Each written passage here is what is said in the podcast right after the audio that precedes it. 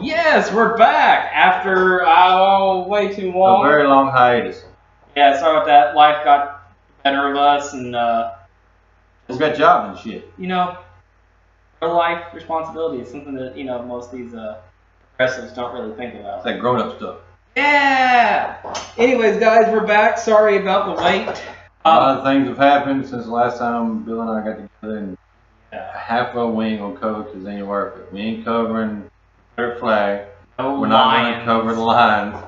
Uh, Uh, I'm not going to touch the Bruce Jenner, you know, Whatever.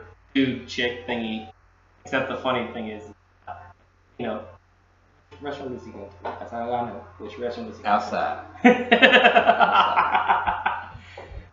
but, um, guys, we're just, you know, we want to, you know, just apologize for, you know, such a long time between videos and stuff. But we're going to talk about a few things today. Um, let's do our normal rambling. We're not at a dining room table because I'm in a new place and I don't have a dining room table set up yet. Sorry. But we are at a table with books and drinking water today. Being healthy. I ain't got no beer. Well, I just don't want beer. Uh,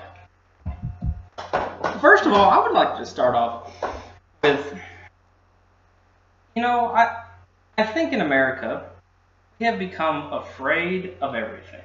What I mean by that, we've become afraid that we're not politically correct enough, that we're not that, we, or that we make tolerant enough. tolerant enough, or that we that some we're afraid that we don't make enough money, or we're afraid that oh well, Joe over here makes a whole bunch of money, little Sandy Sue over here doesn't have enough. We're just afraid that there's going to be inequality. I mean, it just seems like we're afraid. Not that we're going to even try. It. Well, this anything. whole country's built on fear, man. That's the way it's always been. It's gotta fear something. Drugs, you fear ISIS or ISIL or ISIL or whatever the hell they are. You fear atheists, you fear gay people, you fear black people, You fear Christians. I mean, Yeah. you fear what the white man, the black man, the the whatever. You know, I I think when I look back at history, yes, we were always afraid of them, but we were also willing to face those fears. No, we're not. We, well, now it is, is if you got a problem, you don't actually talk about it. You don't fix the problem. What you do is you create a hashtag, change your Twitter icon, and Make you're an your, activist. make your profile rainbow. That's it. You know, there's a difference between talking to someone talking with someone.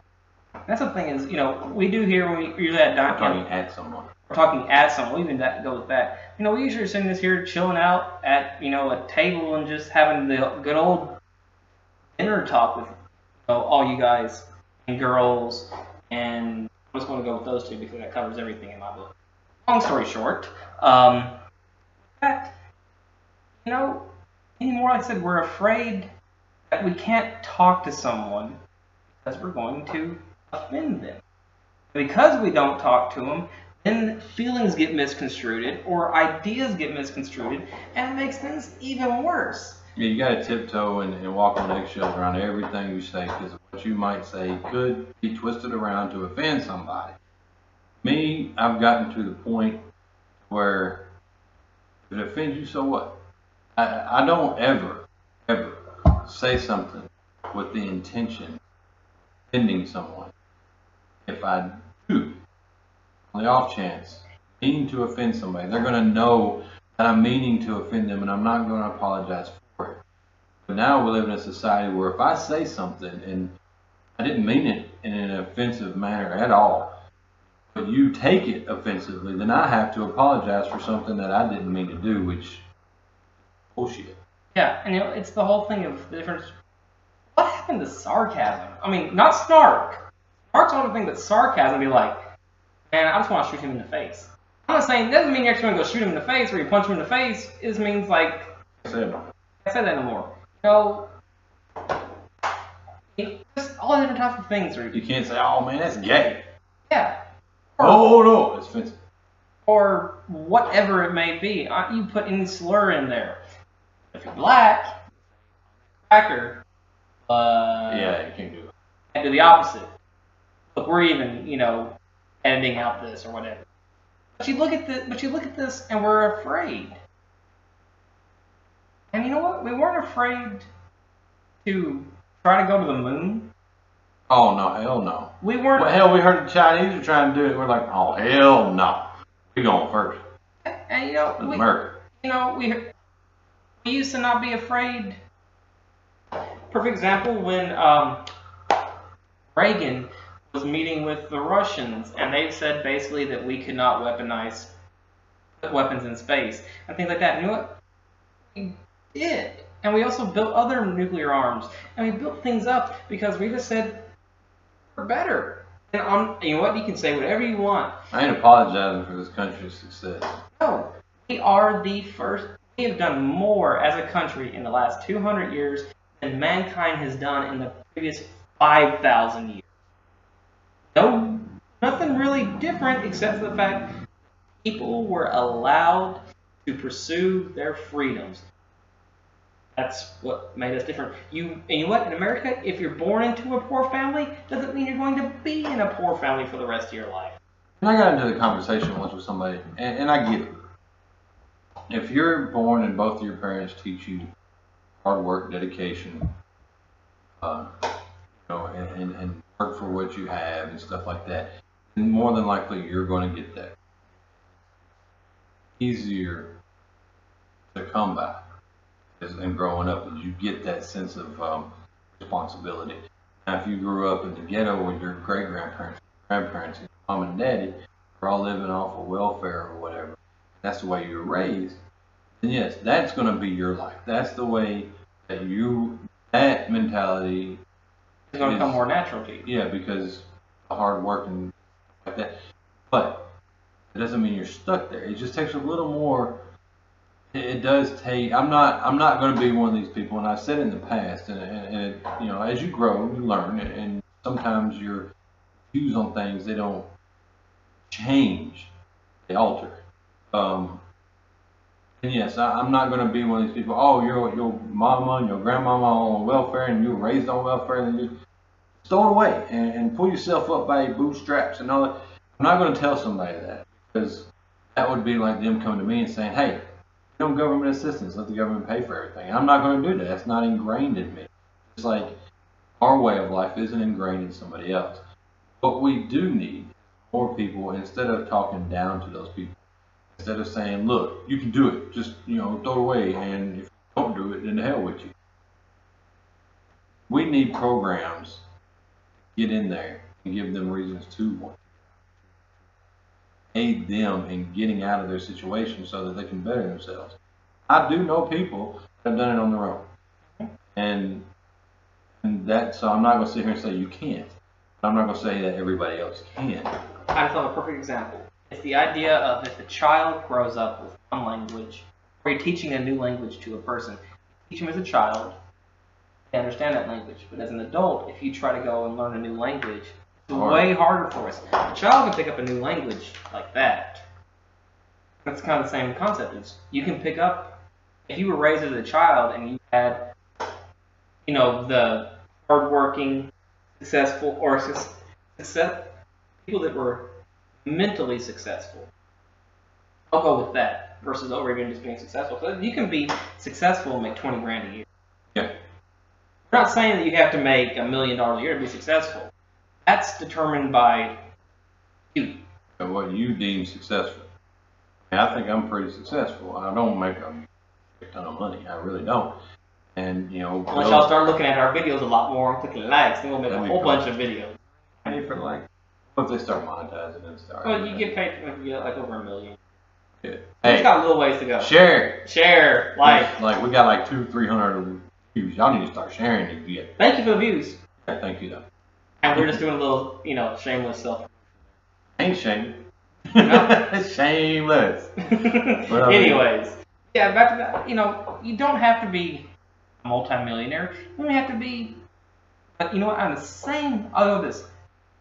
There are no moral advantages in being poor. And that's the thing is we have this idea. Of, well, they're poor. They're good people. Like just because you know, are a lot of poor people that suck. yeah. And a A lot, lot of of it, rich people suck. it's humans. You know, You want to stop classifying people based on race and everything else. You want to stop classifying based on what's in their wallet. Classify them by based on what who they are and what they do. And you know, the whole thing is, like I said, you have this idea that just because you're poor, you're more moral, or you're not tempted by the world as much. You know what? I think poor people are probably even more tempted because they get money. They get like your income tax return. Oh, you spend it, spend it, spend it, spend it. What if you would take that little income tax money you got back, whatever, into a mutual fund every year, a Roth IRA? Oh, I'll get you this, man. Look, and- and the area I ran across is that rich people are less materialistic than poor people. And I'm going to explain that. And it makes sense to me. It's like, say we go out and buy an iPad. What does it say? Three, four, five hundred dollars? Yeah, something like I don't that. know. I never even bought one. Say I bought one. But I spent a thousand dollars on some gadget, okay? And I'm going down the road and falls out of my, the back of my truck or in my driveway, it's behind me. Anyway, it breaks. I'm going to be highly upset about that because that's just that's hundred dollars down the drain. Now you take somebody like Bill Gates, goes out and buys a thousand dollar gadget, he drops it walking out of the store. Not gonna be nowhere near as upset because he just turned around and go buy another. one. It's it, to me that's materialistic. They're rich people really don't care.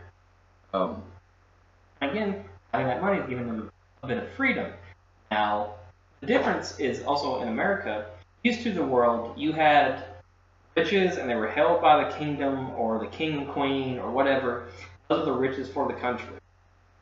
That's all that country got unless they were stealing. can't pause this, can you? Uh, don't know if we can. Anyways, we'll let him do his time. You know, wifey talking thing. Anyways, you look at this. We used to have this idea that there was this amount of pie. That's all the pie you had. And I mean, pie. Not doing any gang symbols or nothing. And everyone got certain slice of the pie. And if someone had more, that means the people had less. Well, in America, we generate wealth. We, we make things out of next to nothing. I mean, look at an iPhone or metals or whatever it may be. Yeah, there were swords that built before. We generate these things. We make, we trade, and someone values this thing more than this thing, so we trade, and it's an increase for each side. We don't just have one pie in America. We make the pies in America. And we're the first country in the world to do something like that. For civilization. And yes, there's been rise and falls. and People want to compare us to Greece or the Romans. But even again, the Romans, to get more wealth, had to raid other What's the name of places. the road? Landing road. Landing road? Good place, letting the wifey know is what is. Sorry about that, y'all. you know, those adult priorities, talking to the missus. Oh yeah, I gotta do that. I do that. Lady, the lady worked over today, so I'm not gonna just brush her off. I love you on her. Come on. Yeah, like I was saying, in America, we don't just have one pie, we make pie. Yeah, that, that's a mentality that it's like there's only so much money out there for everybody to have. Bill gets, Bill gets a lot of it, then that just leaves less for me. And that's not the way it's. That's not the way it is. If we increase, if we increase value, we actually build wealth. Between wealth and money. Because the problem now is that that pie ain't worth jack. No, because what they've done is they've created more forks for that pie. It's exactly what they've done. The idea with that is, is if, be a perfect example, when you're paying taxes for loaning the government money, you're paying extra, you know, they give you back at the end of the year. Giving them an interest-free loan. Taking that money, they're taking your dollar, they're printing two of them, and handing that one dollar back to you. Now that one dollar is worth less than what you initially loaned to. But you think it's worth more because, or you think it's worth the same because you're getting back the same money that you. You can see it's not us making more pies. No. It's the government making more pies. and nothing to back up the pillow. Pillows pies with. I mean, that's one thing too. Is like you know, if I have one pie here, then each piece is is more valuable if I have five pies here. But and so that's what makes that one pie worth less. I, I just keep making pies. Sooner or later, everybody's gonna have pies. Pies are gonna be in. Yeah. Does that make any You got to have filling to go with all the pies. It's like if we have one bag of filling and five pies. That's kind of what you're going at. Yeah. So versus putting all the filling in one to pie, or putting it. Yeah, there's five different pies. Everybody's got pies. But No, I ain't got nothing They got they got they got one cherry in. That's it. So, and again on that, we have this idea. How do we go with that fear? Is we have this fear that we're not going to have enough. So people want more from the rich, and people in the poor in America, Just don't get it. they don't. And the thing is, the poor in America, the average poor person in America has a cell phone, even if it's a crappy cell phone, has a cell phone, probably has air conditioning, has electricity, most likely has a TV, a flat screen at that, Yeah. and some type of game system. And refrigerators? I don't know what poor person in America lives. Well, I mean, it, a, You lot, think a lot of times you're going to hear people say, "Oh, so because they're poor, they shouldn't have that stuff." That's the wrong way to ask the question. Um, because America is well off, that is the level of poor that we have maintained. This is what I'm going with that is our poor live better than 80% of the rest of the world. When we think about poor, I think about dirt floors. I knew a guy when I was when I was going to school. I helped the church um, go carry food during Christmas to the families that needed food. And um, a guy I went to school with, he uh, went into his house. His parents had a press board house, and on the outside, had no floor, dirt. That's poor. I mean, even even if that family was in today's society, wouldn't have a cell phone, they wouldn't have a TV because they didn't have a TV. They uh, had electricity, but they only had a couple of lights strung up just so they could see where they're walking. I mean, that that's poor. You know, just because you're driving a 89 car, 89 year car, and sitting there waiting in the Walmart parking lot for your EBT card to that doesn't make you and I I, I came up and Bill I, I know I like Bill's uh, what do you call it? Constructive criticism. Because I come up with theories and I like people to instead of just go hmm, or no that's just stupid. I like somebody to poke holes and tell me why my theory wouldn't work. And I had a Um, I don't know the numbers, but say you can only you gotta make fifteen grand a year to qualify for food stamps and all this other. Okay. The government kicks in you in some money. And that's the problem with our system now is that somebody, because I don't know anybody that can live off fifteen grand a year. Okay, realistically speaking. Of course, they're going to need some help. And regardless of whether it's bad choices that put you in a situation making that much money, or because there's just no jobs and you live out in PFE, Utah, um, it's you're there. That's a problem. And nobody in this country should be that poor. Okay. So, but if you make another five grand a year, that kicks you out of that. So you're not going to get the benefits. A lot of people don't want to do better. Stuck in that. I got to make this much money. no more. Otherwise, my, my way of living actually goes down because I make more money. Now I get that. I mean, it's messed up. Nobody should be put in that position to either better themselves or stay where they're at and live off of government. So the way I look at, of course, and that's where you get the generational welfare too, is that you live there and then kids go insane. It's a cycle, and you never come out of it. So I had, I had a theory What they need to do is raise that bar. Say you can make 25 grand a year. Still qualify for government benefits. A lot of people are like, well, that just means there's more people on welfare. Okay, I get that. I'm not denying that. And the money that you get is more quantity. You get more money. You don't get $400 a month of food stamps. You get 50 You don't get, you know, you still get your 60,000 And everybody's like, well, then that's just, you know, make more people want to be on welfare and all this other stuff. Here's the thing. Course, a lot of people also like, then I, what I want to do is have more people employed by the government and employed by those, um, you call them departments, to check on the people receiving this help. Make sure that they're not abusing the system. Make sure that, you know, it ain't some, uh, some, some mother that's sitting there with her five kids in her apartment that claiming that she don't even know where the baby to her daddies are, and the, the daddies to her babies are.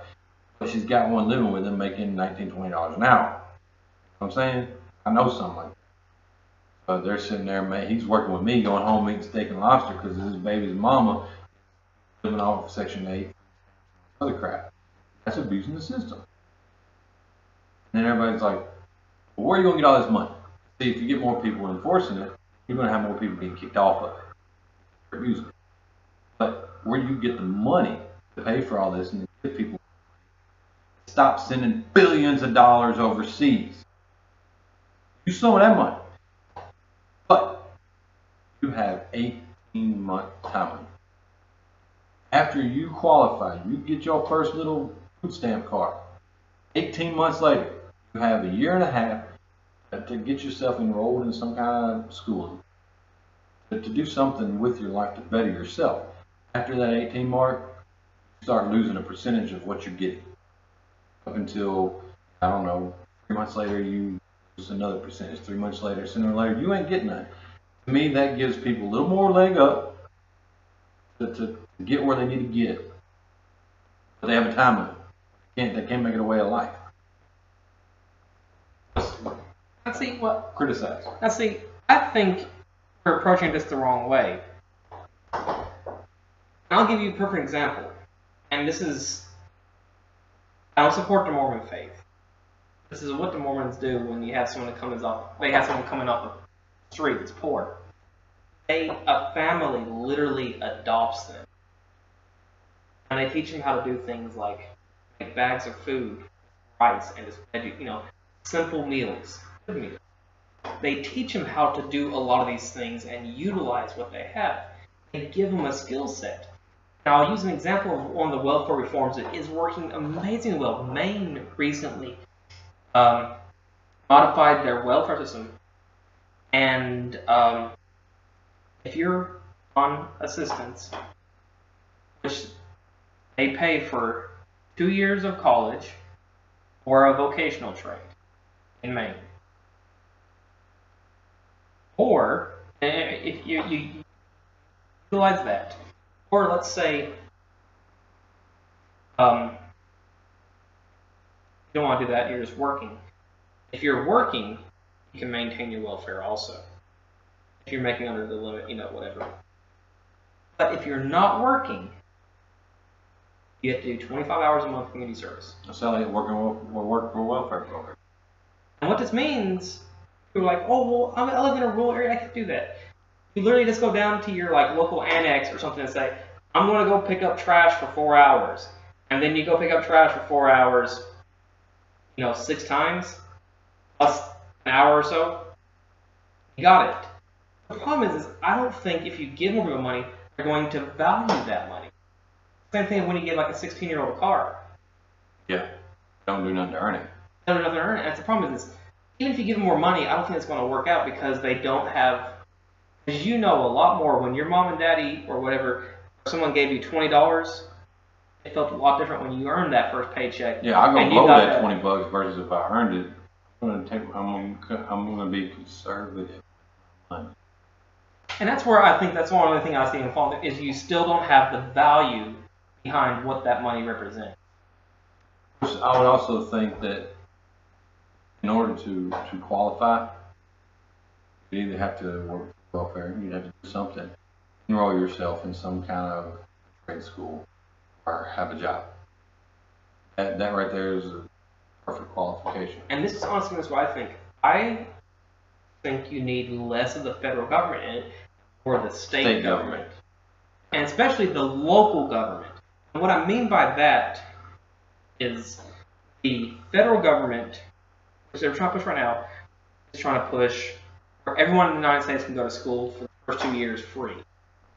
Well, Tennessee already has that, but guess what? It doesn't cost the taxpayers anything. You know why? We fund it with the lottery. So it doesn't. If I don't want to pay for more of it, I just don't play the lottery. And you know what? It's working out fine. People are willingly paying for it. No one's forced to pay for it. But on a federal level, now you don't have the states controlling where the money is going. You have the federal government dictating this. And you look. America is unique in this way also. We have 50 different countries, really, Sovereign states. that are. And you got yes, you got Puerto Rico and stuff that are not technically states and territories, but you have little different countries inside of America. I can tell you right now, if you go to New York, it's different than LA, and if you go to Nashville, it's even different than Huntsville. If you go to, you know, Salt Lake City, it's different. I think It's like take gun laws. Gun laws, for instance. My boss said he went he, down in Alabama, get his permit. He just had to go to the courthouse. Yeah, it's 25 bucks. Yeah, it's like it's like twenty five dollars. You go in there and they do the background check, they do all the stuff, and then boom, you got your permit. It's recognized in like other states or six other states. Alabama doesn't have many other states because of that Because of the ease of it. but here in Tennessee, you gotta go five, pay what, hundred dollars. Yeah, it's about 200. It's it's about 50 dollars for the class, about another 250 for the whole registration. That's the reason why I don't have my permit is because come on. Oh, but individuals know, but also Tennessee's is recognized in like 16 Everywhere, states. The whole this is where the NRA is trying to push it before, and this is the one thing I am going to touch on the gay marriage thing. The one thing we'll touch on. If the federal government wants to say wants to say, okay, it's a constitutional right that you're able to be married to whoever you want. Well, And it has to be recognized. and it has to be recognized by every state. If I get married in California, if David and I got married in California, I have to recognize it in Tennessee. So theoretically, you're saying if it's a right issued in the Constitution, it should be recognized in every state. According to the Constitution, I have the right to carry. That means it should be recognized in every state. Well, see, shouldn't that also fall underneath the full faith and credit clause of the Constitution? Uh, papers and effects or something like that from one state should be recognized in another state. That's the reason why I never could understand this whole one state recognizing somebody's marriage and another state not is because it, by the Constitution it should anyway. Wasn't because I, I getting married. That has nothing to do with the way I thought about it. It was the fact that you have a legal marriage license in one state it should be recognized in another state, no matter if you're gay, straight, whatever. But so should a, a handgun permit. Well, the, difference is they got into a bit is because the marriage license was by a state and not by a federal authority. Get into a little bit of the idea of the uh, sovereign, where you can't have a, a state can't impose its laws on another state.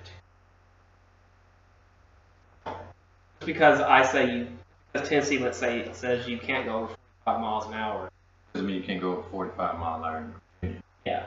That's where you get into a little bit of that. But even then, I think the government needs to be out of marriage completely Yeah. anyways. All these marriage laws that about weren't even into place until after the Civil War. It's not, I mean, and even though I'm married myself, I don't believe that because there is incentive to get married in this country, which I feel is a good thing because it's finally it's one thing that um, still promotes the family unit is the federal tax cuts. But if we had a Flat tax. flat tax, we wouldn't have to worry about that. Yeah, because you don't okay. get nothing back. And real quick, if we just did a flat tax, we could do all your taxes on a postcard. You don't understand. The average person, I mean, you probably do because our viewers are more intelligent than the average viewer. I mean, hell, even if the laws of the tax could be written on an index card, which is everybody making money pays nine percent. No, and this is where okay, I'll go a little bit on the biblical side. The reason why you need to do a percentage and not say to pay a hundred dollars, because then that makes you evaluate your money. And this is what I think how you should do on flat taxes. I think you shouldn't take out your paycheck for everything. I think at the end of the year you should have to write a check. That way, you have to be more accountable. And I think it should be one month before election. one month before the elections, that's when you have to write whatever you made for 10%, and you hand that check. And then, because it's the idea of slowly taking something away, you don't really notice it. Yeah. But if all of a sudden you take a $4,000 out of your bank account, I noticed that. you notice that.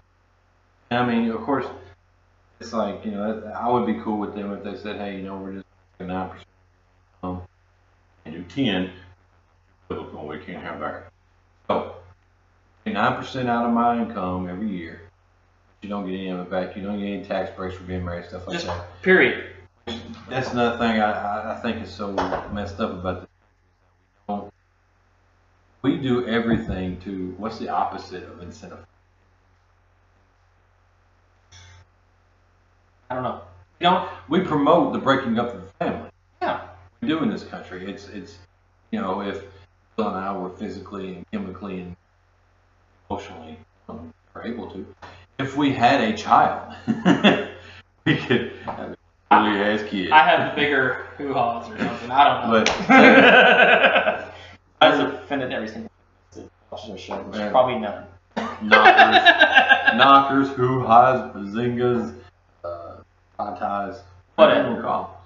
Um, say we had a child, or say mom and dad have a child, and they stay together. Yes, they get a tax break, some kind of money, a whole lot for being married. It's not even that they get money; it's just more money that they don't take. And then, but if you split up, that, that's what I was telling somebody about. I made that, that video. I think I posted it on our on our Facebook page. Is that it's so easy, so there's a lot of motivation there to get divorced nowadays. Um, used to be once once you had a family unit, you had kids and everything, you had two income house. Um, it gave you a reason to stay together because neither one could know me. It was like, you know, if I if I leave them, unless there were, and you didn't get divorced unless there's a dire reason to do it. Um, but now, hag, you know what? I'm just tired of this old nagging hag. I'm just going to bounce out, and I get my kids every other weekend or something. I can be a part-time daddy and give her a couple hundred dollars a month. I can just go bar hopping and whatever, and I'll be a free single man again. Woo woo. Okay, so he just does it because it's easy. Or you know, Um, vice versa. I mean, I know a lot of women. I actually know some that literally just giving their kid over to their dad because they still think they got the hot stuff. you're a 20 year old, 40 year old, and or and with a woman, to be like, you know, well, my man don't pay me attention anymore, don't love me no a little sexy, 10 year younger than me Puerto Rican over here. that close for a living. Can guy, I want it. So I'm gonna leave my husband. When I leave my husband, um, he doesn't pay me money, and if I don't work, more money. If he gets a better job, he's gonna have to pay me even more money And what the money that he gives me doesn't help me enough, the government can help me out because they will because I'm a poor, pitiful mom. And then what happens is it's just easy. It's easy. There is no more. I don't want to leave because I can't make it on my own. There's no, you know, thing is, I think on that same, even backtrack further than that, we don't take into consideration who we marry anymore. What I mean by that is, it's easy to get a divorce. I mean, it's easy to get a divorce, and there's no shame involved in that. I'm not saying A couple years later, if you ain't happy, just get divorced. whatever, and I'm not saying to people that have had serious issues in getting a divorce. You know, I'm not fucking you. My mom's been divorced. I grew up a single mom. I've been divorced. You know, I'm remarried.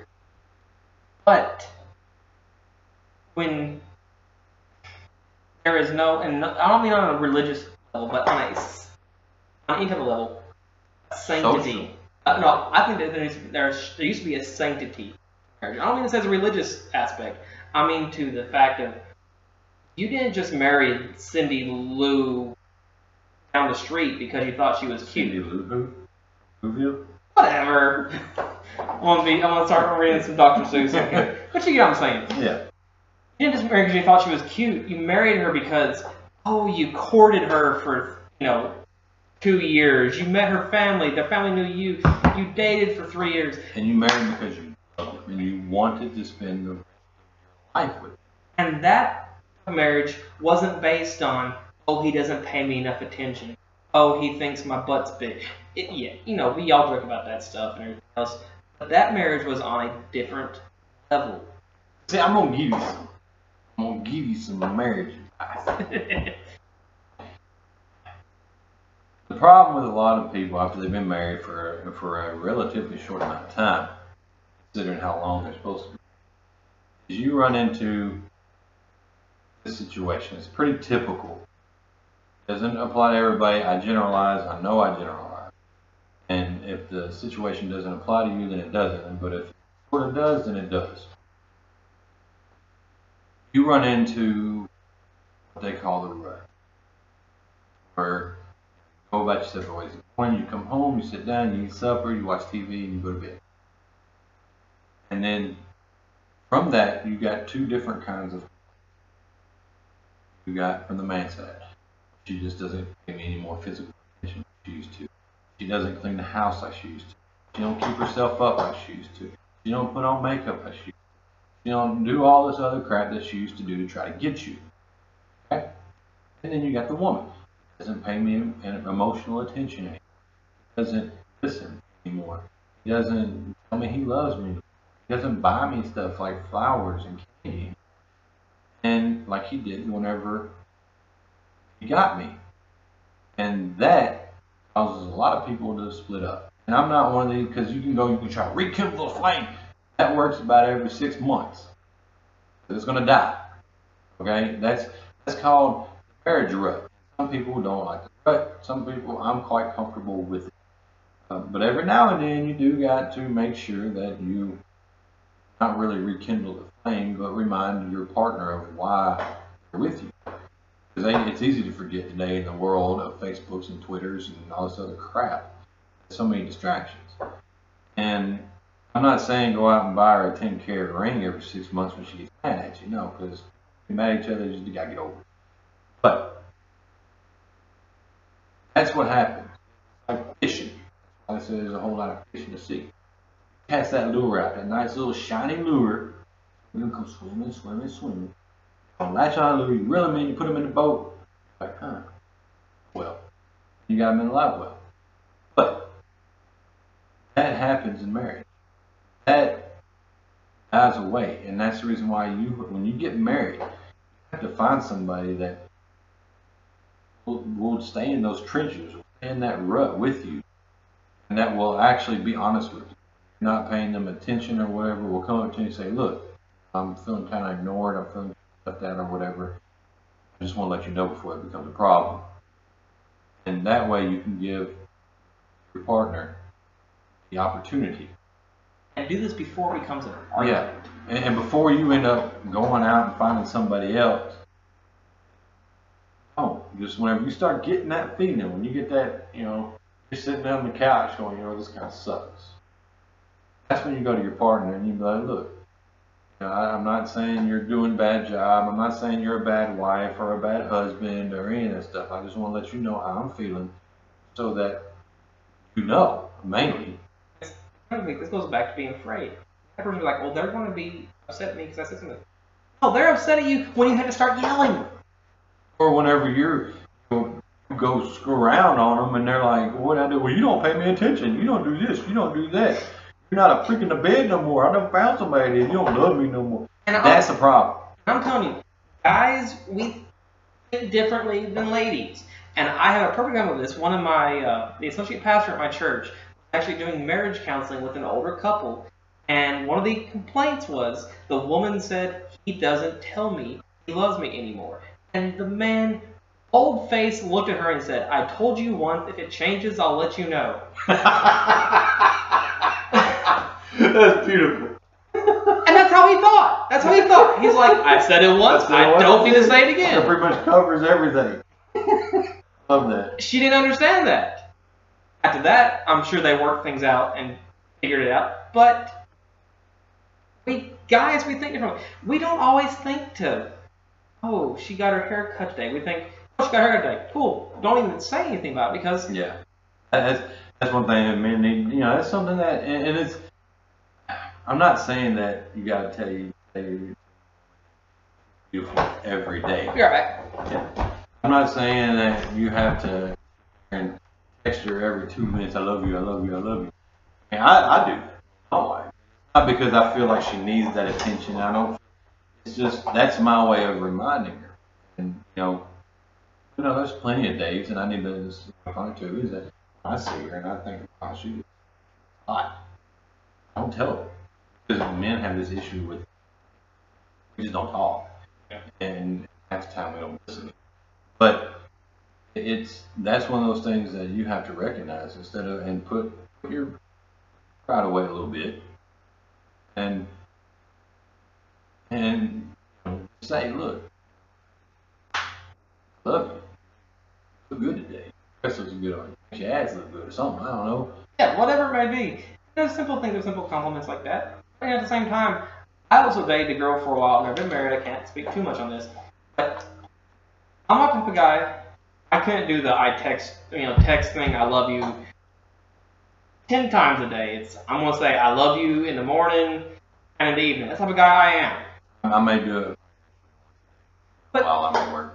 And Just cause. bless her, you know what? She's a good girl, and she was her heart saying she's one of these girls like I mean, literally every hour it was like this is old school phones. It was like text like this long, like multiple page of text, and it got annoying Yeah, I can see that. because it was too much. It was like having an entire tub of icing on one cupcake.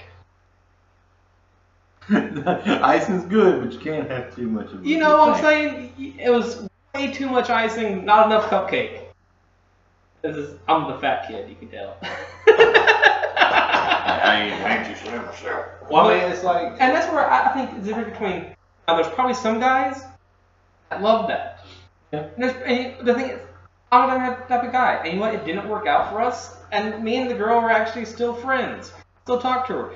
But I know I couldn't be with her because she wants someone who's going to be that guy of texting back every hour or so. When I'm at work, I don't really text. I mean, I know. I tried to text him like, "Hey, Bill, we'll get together tonight?" Hours later, sure. now, a lot of that is because, well, I'm at work and my boss is paying me for not text. And also, I don't have service with my phone in certain parts of the Oh, uh, uh, and that and that's cool. That's the reason why, and that's why you got to know who you're with too. I know, I know that if I text my wife, sometimes she's busy. She's not going to answer me back right away. She may answer me back an hour and a half later or something. And you don't get mad. And, and I want to tell you something too. A little like this. This is like a little dark, darker feel. It, it is most men. They're with you they're not going to say something with the intention of. Okay? It's not because they just don't want to fight. Most men don't like to argue. There are some out there that do. Some of them feel like they need that drama just as much as We don't like to lose, but we don't want to fight. Yeah. One of those. I mean, there's plenty of times I'll be like, I don't agree, but I'll be with you or whatever. And but most of the time that's not it. But if you if most men aren't going to say something with the intention of pissing you off, unless they you're going to know it. Because I mean, I'll be the first one to say, look, I'm going to say something that's going to probably piss you off. That means that I'm prepared for it to piss you off. If I just say something, I don't mean to piss you off. But and that that's where a lot of people it's like they're always on the verge of waiting for the person to leave, waiting for a reason to leave or something. And the thing is, you know, and we also take things to heart differently. Uh, I'll try to get the meme up on our Facebook. I saw this meme one time. I know we were social. Anyways, and it had this letter to so and so. It was one of those relationship advice letters, and dear so and so, some advice. My husband isn't paying much attention to me. He looks off in the distance when I'm at home, and he just doesn't seem sad and upset. And I think he might be cheating on me because he doesn't want to pay any attention. He like he's thinking about something else. I don't know what to do. I'm thinking about leaving him. What should I do, Miss So and So? And and the the boyfriend writes, motorcycle today. Won't start. Can't figure out why. That's it. Usually, whenever y'all are thinking that we're thinking about something big, huge, guess what? We might not even be thinking anything at all. We're just gonna be like, why was that oil filter on? Why, why, why did my mechanical pencil mess up on me today? Something. And it'll be something we'll think about. The thing is, a lot of times, I mean, it's been proven men can't think about Nothing. There's been plenty of times I'll just be sitting there. and What you blank. thinking about? Are you mad? Huh? No. Neutral. I mean, it's, it's complete neutral. Very neutral. We are just coasting along in life for a few moments. Let us have it. It's relaxing. and that's something though that's been going on for ages. We can, you know, preach about it all day on here. Oh, but I'm gonna tell you something. This is the best advice I can give to anybody, and this is not just relationship advice. This is just human advice. When somebody says something, your first reaction is to punch them in the throat, jump down their throat, or yell at them, or you know, what do you mean by that? Ask them. What did you mean by that? 'Cause Most of the time, a lot of our arguments and confrontations happen because the other person did not hear what you're trying to say. They heard the words that came out of your mouth, they didn't hear what you meant. I mean, it's like most of the time, if I tell, you know, it'd be like you're looking at Bill and looking at ah, this cup right here, and it's, it's got a weird little melted thing on there. Bill going, oh, what, you think my cups is crappy? Huh? Is that the problem? You think I'm poor? Huh? It's because I'm fat? No, I'm just saying. There's a little, it's, Thing on it's, it. it's warped because it got hot in the dishwasher. I mean, that's that's the problem. I mean, this is is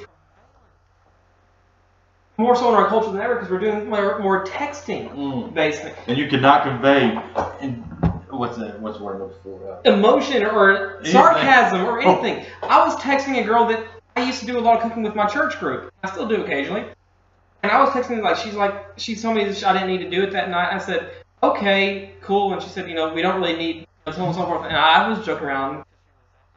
Uh, I guess you're just you know the queen of the kitchen. And Oh. she took that as me being like, oh, I guess you don't like me. And it was literally me just trying to be sarcastic and funny, calling her the kitchen. even if you put ha ha ha, smiley face, smiley face, smiley face, It doesn't come it's across. still like, oh, now you're just being a big ass. And this is how much more connectivity do we have with our people on the internet? When we do it? There's a difference between sitting down and talking to someone and texting. Between calling someone and texting them. Now, the text is good for the quick little done. Or the I love you, bye.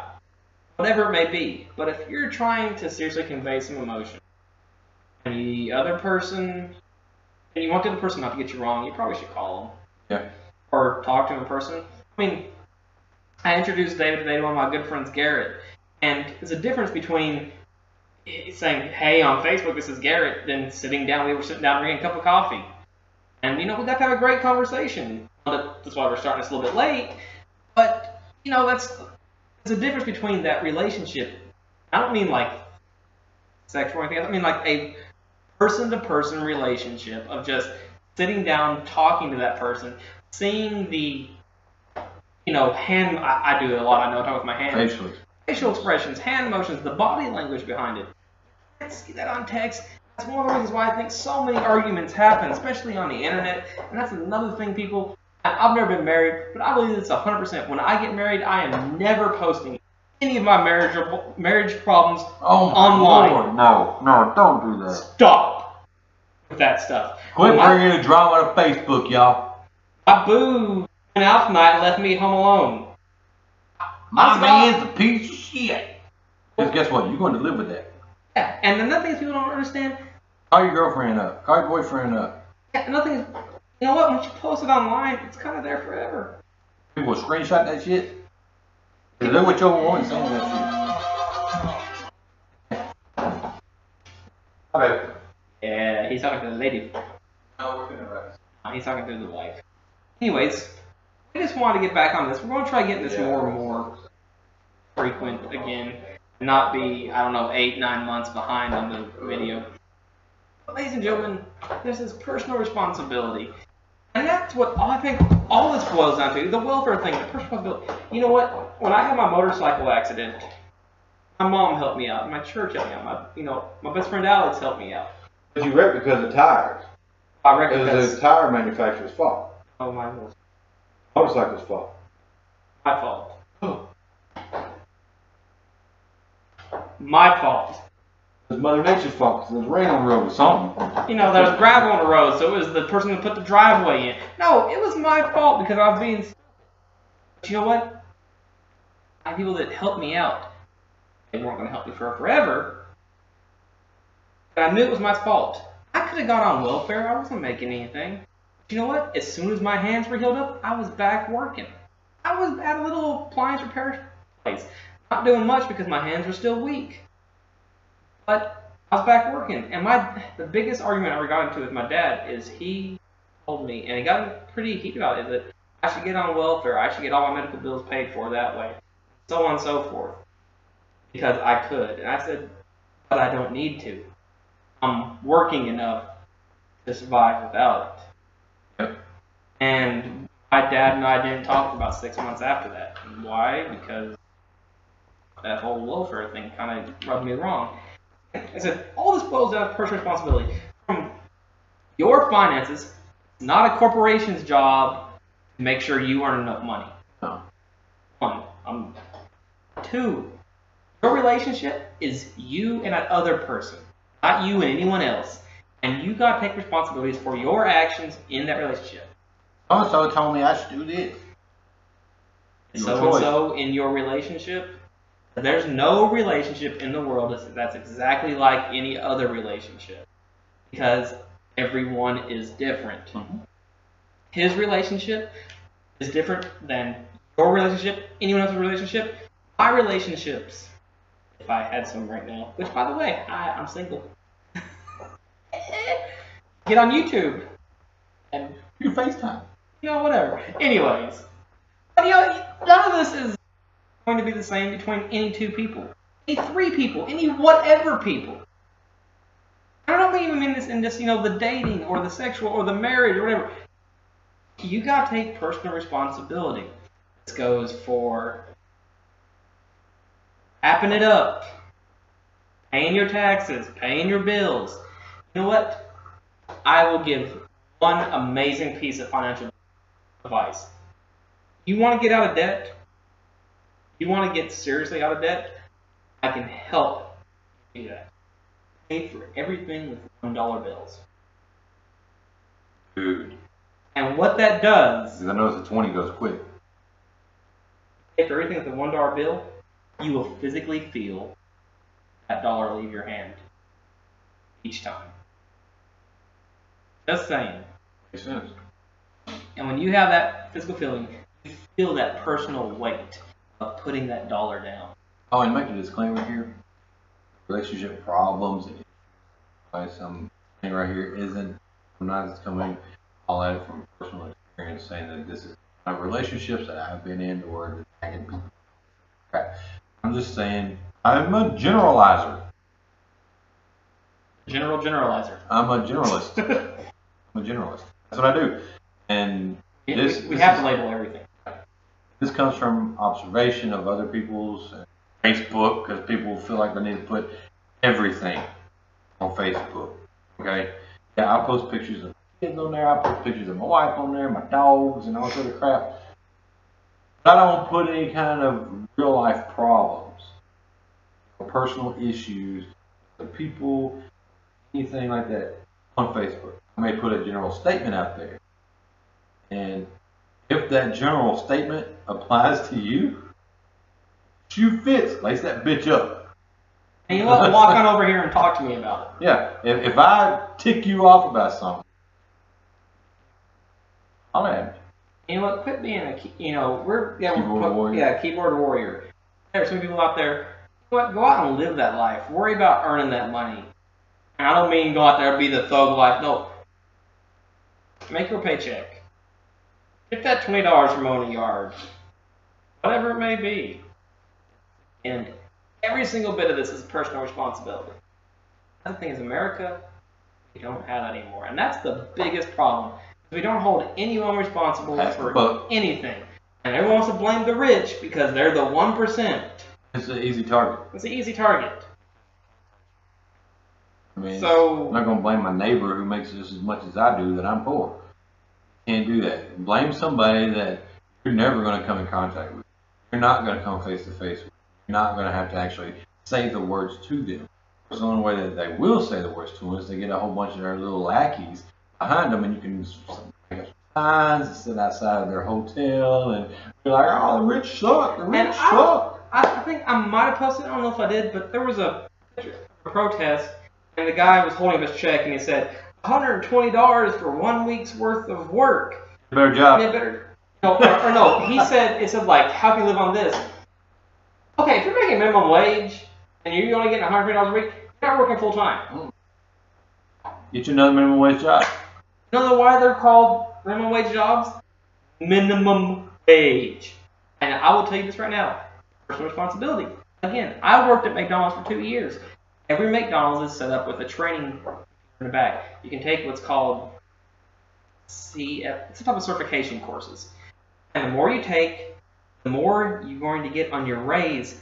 Get this, every nine months. I started out at 725. After two years, I was making about $10 an hour. Why? Because I took every single one of the certifications I could, and every time I get a ra- I'd get a raise, I got more than the 15 cent raise. Why? Mm-hmm. Because I put a little bit of personal responsibility, 30 minutes a day, once a week. Well, see, it's like where I work right now. I've been there three, I think, four years or something like that. Today, I'm making just as much money as the day I walked in the door. I'm not complaining. Why? I chose that job. You know what I'm saying? If I want to make more money, I'm a boss and ask for my money. He says no, I'll get a job that pays me more. But what I can't stand is people that are going to sit there and complain about how much they make. You know, I ain't got a raise in 10 years. Um, do something. Have you talked to your boss? Have you tried to get more? If not, find another job. I mean, Yeah. it's, it's you have a job. And by the way, you need a job. I know where there's at least eight jobs right now. They're paying twelve fifty an hour. I know and they're willing one. to hire I know right one. now. I know one right now. You can make twelve dollars an hour working uh, eight hours to twelve hours a day, six seven days a week. That's money. Now me, why you know? Why don't you go do it? Well, because I don't want to. That, that, that's the thing about being in America. I don't want to, but I'm not going to sit here and bitch and complain about the situation I'm in. I could go out there. My job doesn't, you know, it pays good, but not great. It offers other benefits.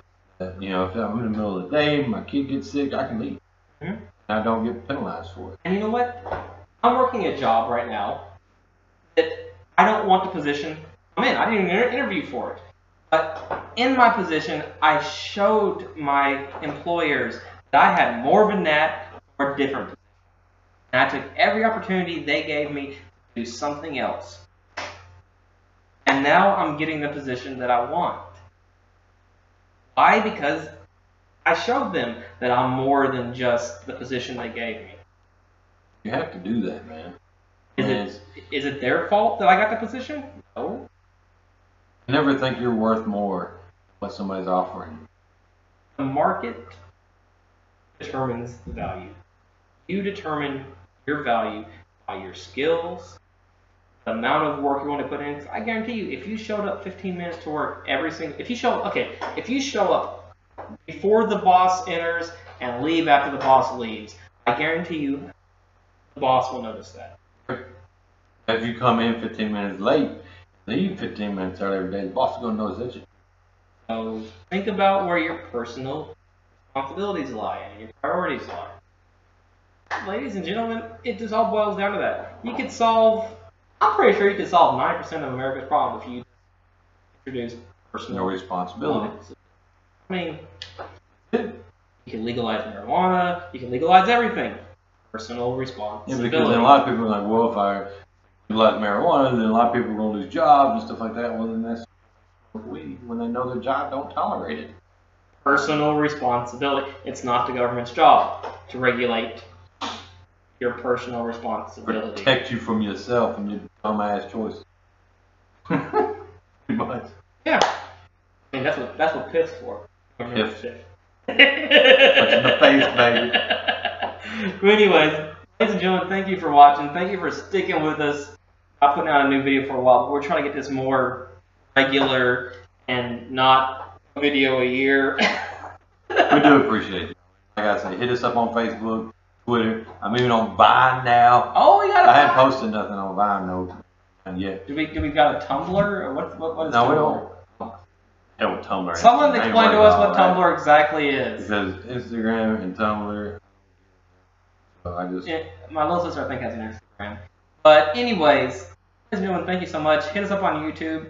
Feel free to post questions you want us to talk about, even if they're the dumb ones, like why do you cut your hair the way you cut your hair? Really, what do you look like without a beard? I don't know. Just put it out there. So I think that's what we should end it on. Anyway, thank you. This is a Vine. Check it out. Vine, New new Vine, Vine. Hold on, man. I gotta start it. How the hell do I? start- It is. I can't even figure it out. Oh, Revining? oh, I gotta hold it down. You gotta hold it down. Yeah, I'm it down. Vine. Vine. Yeah. See, that's how you do that. Anyways, ladies and gentlemen, get out there. Have some fun, but remember, personal responsibility. Personal responsibility. Whether it be financial, sexual, relationship. Hey. I don't know what I'm doing here.